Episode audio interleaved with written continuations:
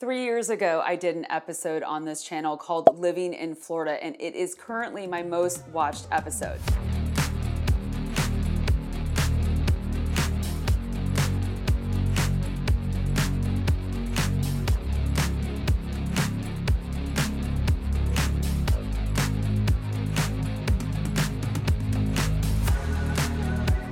Needless to say, a lot has happened in the last three years. So today, we're gonna talk about what it's like living in Florida now.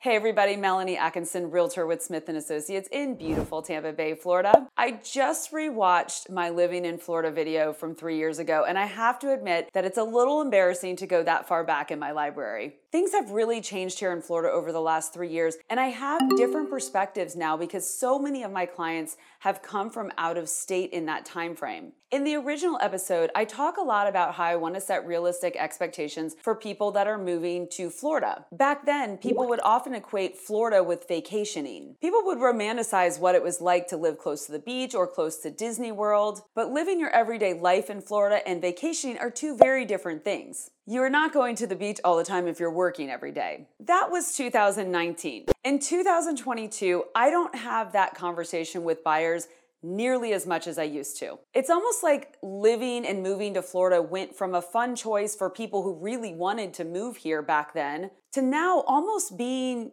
sort of a necessity for people. Like, I guess I have to move to Florida now. Now, most of my buyers are still excited about their move to Florida, but a lot of people's timelines got moved up in the COVID years. Or for a lot of people, they never even had Florida on their radar until it was. Back in 2019, I rarely had clients from California or Oregon or Washington State. Now they're everywhere. The Economist magazine reported just last week that from July 31st, 2020 to July 31st, 2021, 260,000 more people moved to Florida than left, which is the equivalent of adding a city the size of Buffalo, New York to Florida's population in just one year. Florida is now the number one destination for both American and foreign movers.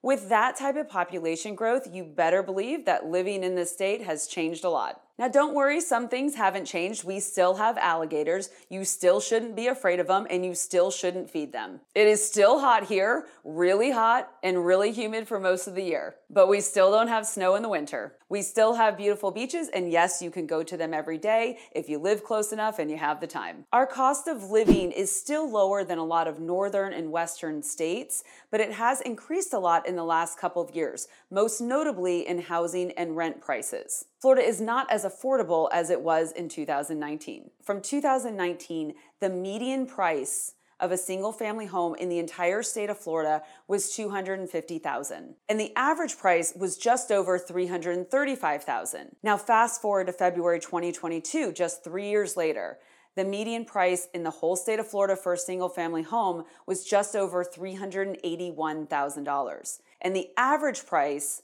was $543,977. That is a 66% increase in median prices in just three years and a 61% increase in average prices. Further, in 2019, the housing inventory was 4.3 months.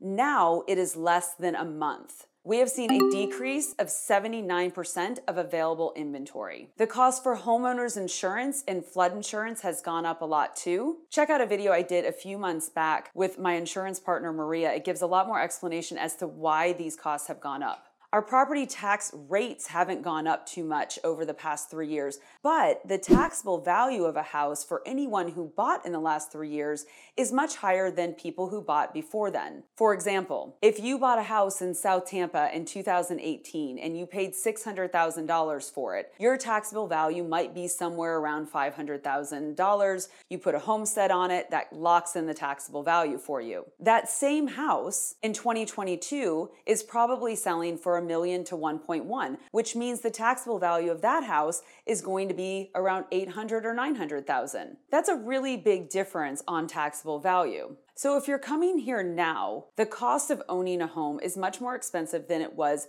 back in 2019. I am still finding that most of the buyers that are coming here are okay with that increase in cost because it's still less expensive to live here than it is to live in a lot of other states. Plus, the fact that we don't have state income tax, and a lot of people just don't care that our housing prices have gone up 66%. A lot of that is because housing prices have gone up everywhere in the country. For us locals, it's really hard to wrap our heads around how much prices have gone up. When I talk to my out of state buyers and ask them what it's like to really live in Florida, there is one thing that comes up more than anything, and that is driving. I talked a lot about this topic in 2019, and the problem has only gotten worse with the increase of population. A lot of our cities don't have the infrastructure needed for this increase. We don't have reliable public transportation, and locals who know where they're going drive like they're in a NASCAR race. People will often ask me why Florida drivers pass in the right lane. We pass in the right lane because drivers drive slow in the left lane. We use the speed limit as a suggestion, and drivers will tailgate you until you get out of their way. Our population is made up of people from all over this country and the world.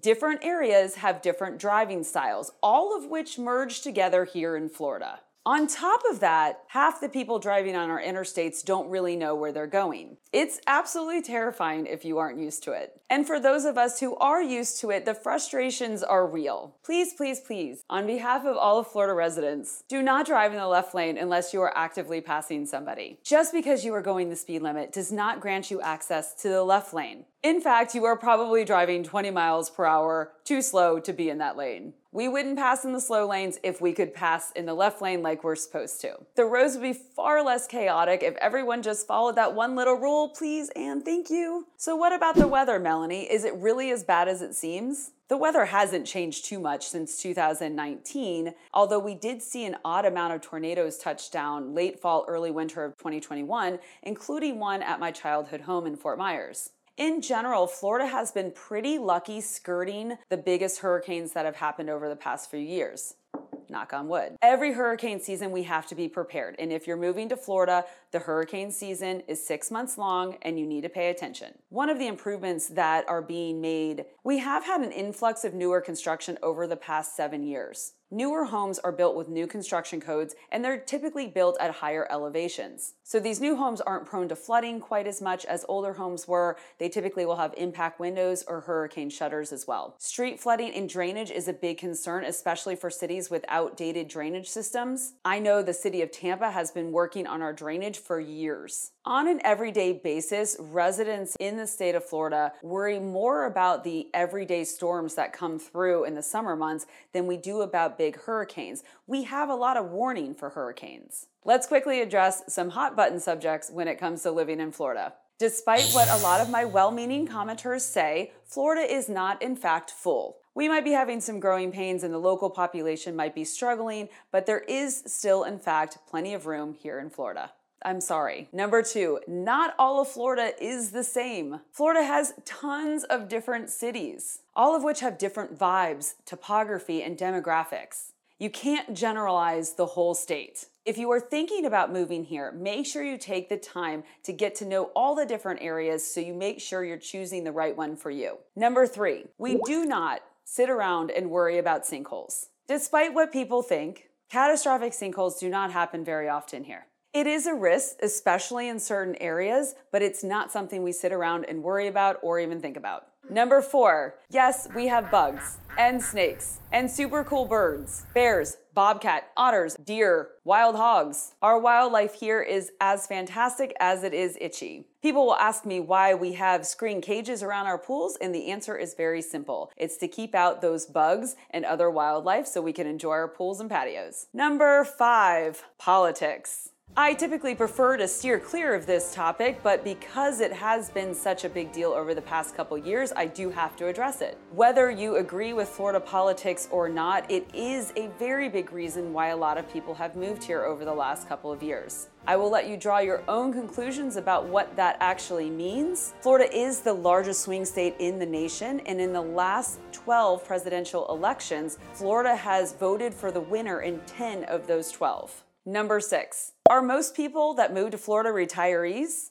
Florida used to be known as God's waiting room, but that has changed a lot. We have dynamic cities that appeal to younger generations. Companies that typically employ younger people are coming here more and more. The median age in Hillsborough County, which is where the city of Tampa is, is 36.3 years old, according to the Tampa Bay Business Journal. South of Tampa, in Sarasota County, the median age is 55.7 years old. That's a big median age difference. It says a lot about the demographics of those two counties. Again, if you're moving to Florida, there's a lot of different cities, so you have to figure out the right place for you. Do you want more of a vacation vibe? Do you want country living? Do you want a city vibe? We have all of it here. Like all states, Florida has its pros and cons. The vast majority of my recent clients who have moved from other states to Florida are really enjoying their Florida homes. We do have year round living, even if it's sweltering hot in the summer. And it is really nice to not have to pay state income tax. We can vacation within our state and have countless things to do. From the crystal blue waters of the Florida Keys to the amusement parks to the quaint smaller cities like St. Augustine and Dunedin. We have storms that lead to breathtaking sunsets, palm trees and towering pines. We have industry and technology, and we're growing very rapidly in both of those. For most of my life, I have felt like Florida, especially the west coast of Florida, has been underestimated, almost the butt of jokes. But those of us who have lived here for a long time know how special this area is. The fact that other people are discovering it now isn't a surprise. In fact, I'm more surprised it took so long. I hope this video helped if you're thinking about living in Florida. And if you are going to be buying or selling real estate in the Tampa Bay area, give me a call or check out my website. All that info is in the description of this episode. You've been listening to the Melanie Loves Tampa Bay podcast experience. Thank you for your support. Consider subscribing if you want to learn about real estate, homeownership, or living in the Tampa Bay area. You can also follow me on YouTube, Instagram, Twitter, and Facebook. Links are in my show notes. Or visit my website, melanielovestampabay.com. See you in the next episode. With love, Melanie.